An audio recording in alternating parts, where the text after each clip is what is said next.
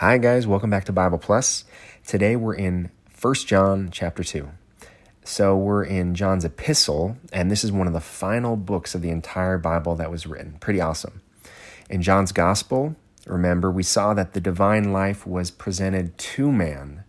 We have verses like uh, John 14, 6, Jesus says, I am the life, and that's the divine life. And verses like 10, 10 in John, where he says, I have come that you may have life and may have it abundantly. In the epistle here, um, John is not just presenting the divine life, but he's showing us the fellowship of the divine life. He's not fighting only to show that Jesus is divine and that Jesus is God, but fighting to keep the believers in the fellowship of this divine life. Uh, the fellowship, it's like the movement, uh, the traffic, the current if you will, of the divine life. It's the flow of the Father, the Son, and the Spirit flowing among all God's children. Um, guess what? When we're kept in this flow, everything is well. Uh, the Christian life, it's a, it's a life that can only be fully lived out in the divine fellowship. Uh, when we're not in the fellowship, the Christian life is really a chore, a duty, and frankly, it's, it's just not possible.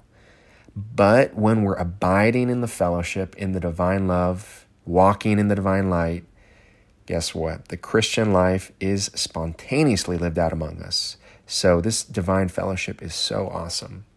Um, it's kind of like this, kind of like a toaster oven. This is just an example. A toaster oven that gets unplugged from the electrical outlet in the kitchen.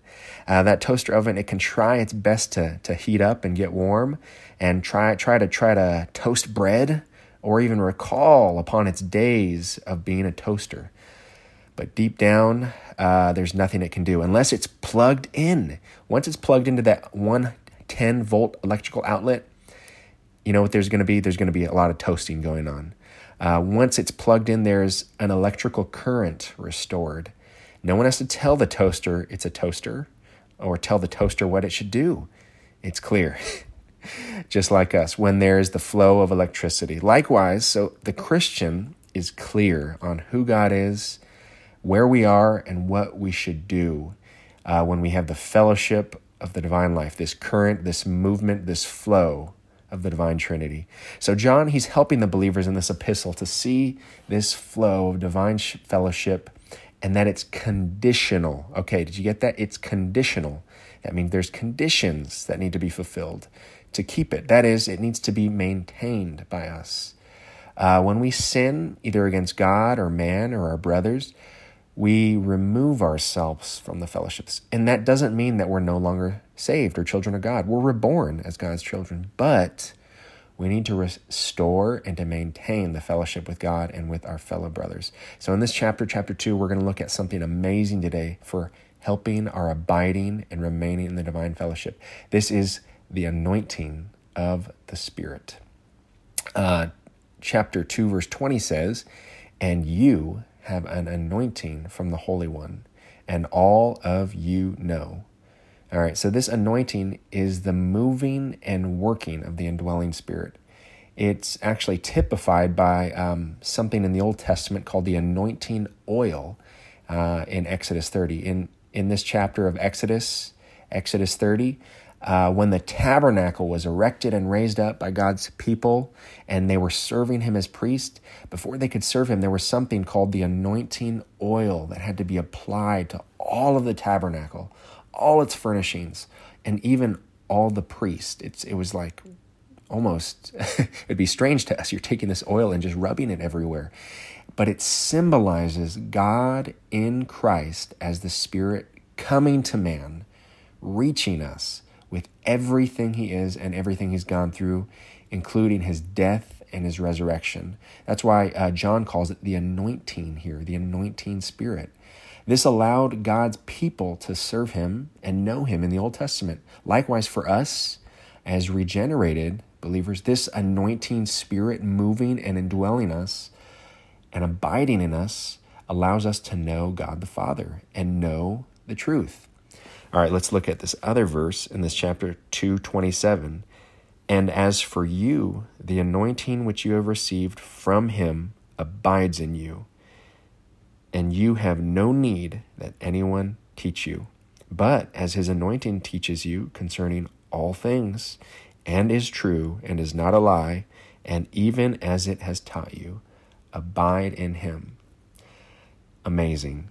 Okay, so this anointing abides in you, not just upon you, and you have no need that anyone teach you. Um, what does that mean? Let's read this explanatory note here. Concerning the indwelling of the divine Trinity, we do not need anyone to teach us.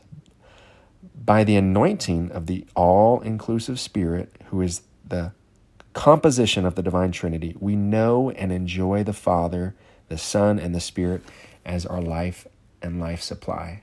Um, that is awesome. And his anointing, uh, it teaches us, what does it say in the verse? Concerning all things. Um, what does that mean? Let's look at this one. It is not an outward teaching by words, but an inward teaching by anointing through our inner spiritual consciousness. This teaching by anointing adds the divine elements of the Trinity, which are the elements of the anointing compound spirit, into our inner being. And I love this picture. It's like the repeated painting of some article. The paint not only indicates the color, but also by coat upon coat being added the elements of the paint are added to the thing painted. So it's in this way that the triune God, like paint, as the Spirit is transfused, infused, and added into all our inward parts, all the parts of our being, so that we may grow in the divine life with all the divine elements that are in Christ.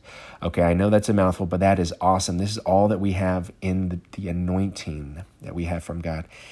And even as this anointing has taught us, the last part says, uh, what do we do? And even as it has taught you, we abide in him. We're being helped to abide and remain in the fellowship. This word abide means to stay in a place, state, or relation, hence to abide or dwell. Um, this is so awesome. We're getting so much help. Thank the Lord for such a provision, the anointing spirit. We don't have need for anyone to teach us concerning the Trinity or the truth.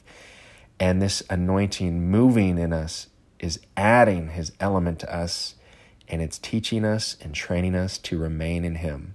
Because guess what, guys? The Christian life is lived out when we're in this fellowship. We have everything when we're here, and I hope you all have a day full of this divine fellowship, walking in it, learning to abide in his love, and when we fall out, just applying 1 John 1 7, the constant cleansing of his blood from every sin. And 1 John 1 9, that when we confess our sins, we're, we're, we're cleansed and forgiven from every sin and all unrighteousness, and we're restored to abide in Him, walk in Him. He's moving in us as the Spirit. Um, thank you guys for joining. This was 1 John chapter 2, today's Bible Plus. Have a wonderful day.